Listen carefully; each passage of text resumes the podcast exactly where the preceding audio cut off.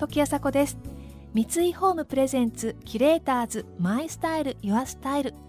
この番組はミュージシャンデザイナー作家俳優職人などなど異なるフィールドを舞台に活躍する2人がランデブー。情報があふれる今確かな審美眼を持つキュレーターたちが上質な暮らしに合うアイディアや生き方をシェアしてくれます。今朝のキュレーターズは先週に引き続き作詞家の松本隆さんと歌手の久美子さん。昨年「久美子 with 風待ちデビュー」というプロジェクトをスタートさせたお二人。これは松本さんが J−POP シーンを代表する気鋭のソングライターを迎えて大人のラブソングを作り上げそれを久美子さんが歌い上げるというものです。そこで今朝は大人の恋にフォーカスします。年齢を重ねたからこそわかる恋愛の魅力とは？ちょっとアダルトな恋バナが聞けそうですよ。三井ホームプレゼンツキュレーターズマイスタイルユアスタイル。この番組はオーダーメイドの喜び三井ホームの提供でお送りします。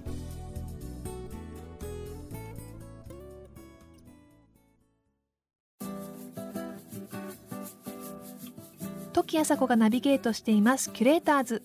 今朝は作詞家の松本隆さんと歌手の久美子さんとのお話をお届けしていきます。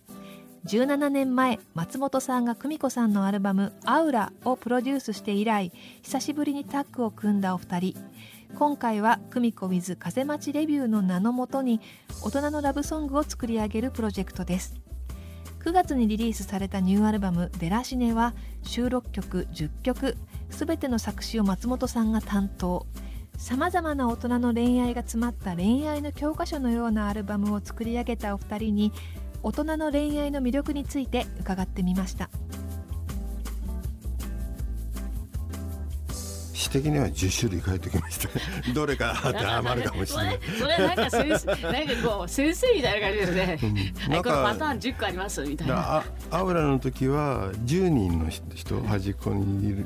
あの日陰の女性のあの10人の日陰の女性になんか光当ててったみたいなところあって今回はなんか1人が10種類の恋するみたいな。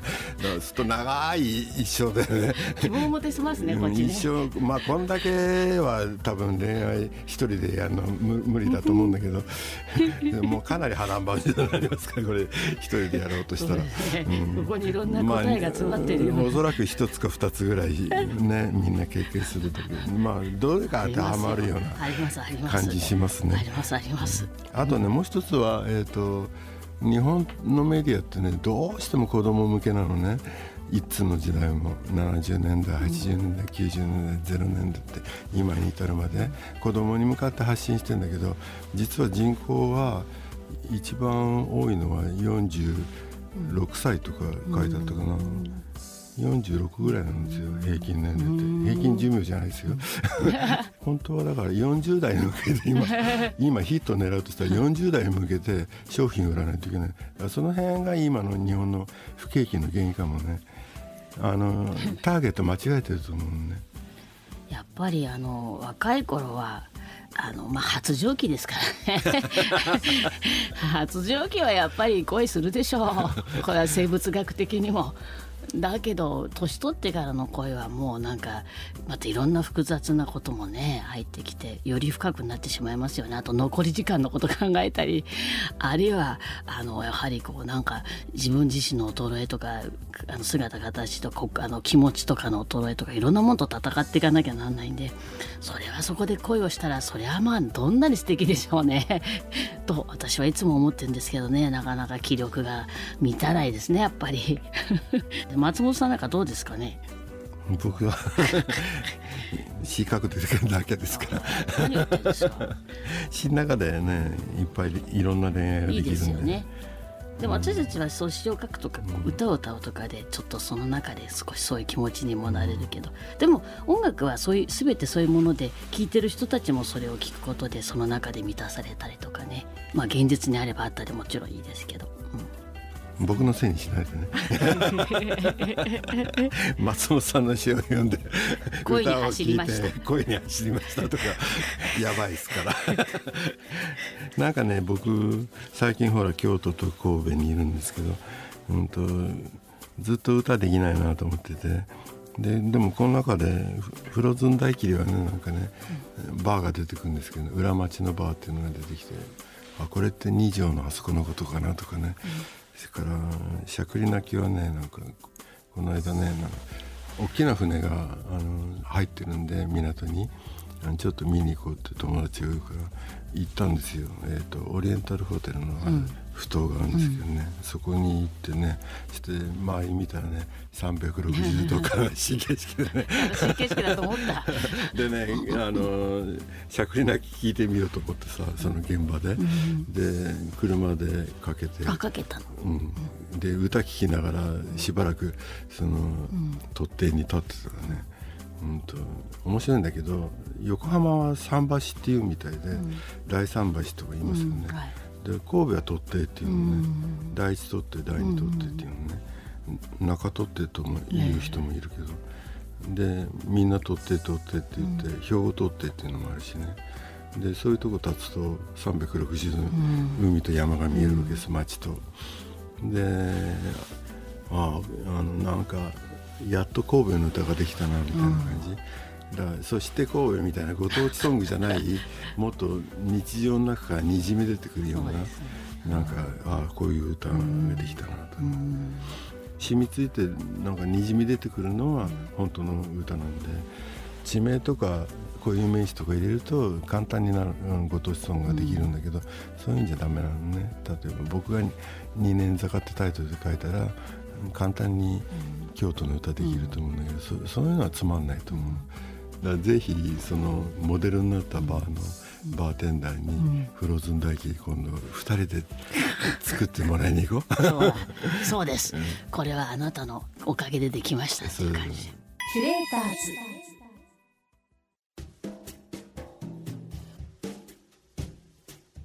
時あさこがナビゲートしています。キュレーターズ今朝のキュレーターズは作詞家の松本隆さんと歌手の久美子さん。大人の恋愛をテーマにお話を伺っています。今回のお二人のアルバム「デラシネ」の中でも松本さんの歌詞に大人ならではの恋愛を感じさせてくれるフレーズがたくさんあります。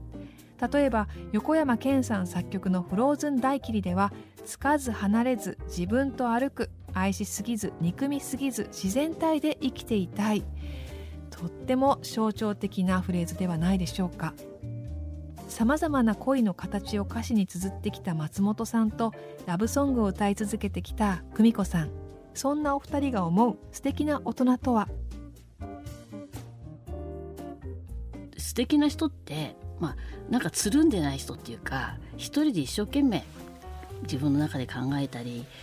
こうどうしようって考えて要するに自分で自分のこと一生懸命生きてる人ってすごい素敵だなと思うんですね。一人で立ってるような。でそれが迷ってたり泣いてたりまあそんひざついてたりとかそのいろんなことあるけどそういう人がすくっと立ってこう生きてるっていうのって男でも女でもそういう人ってすごく素敵でいくつになってもああなんかそういう人が一番もう色っぽくて素敵だなと思うの。で自分もそういうふうになりたいと思いますね。うん。そういう人同士の恋愛って素敵ですよね。ほぼフローズン大霧のそうそうそうそう。そう。なこのもう本当にこの中の主人公。これ歌った時私なんか詩をもらってあの当てはめて歌った時泣きましたからね。松本さんよくやったみたいな。なんだその上から目線みたいな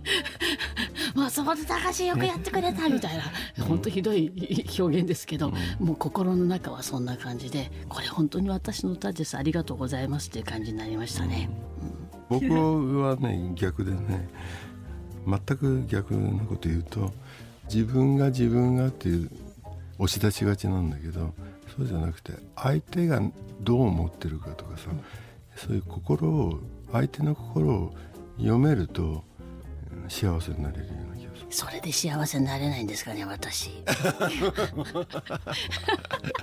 それちゃんと読めてないんじゃないですか？読み間違いってやつですか、ね、読み間違いですよ。勝手にあなたはこうだろうって決めつけてるだけで。違うじゃないかって怒っちゃったりしてね。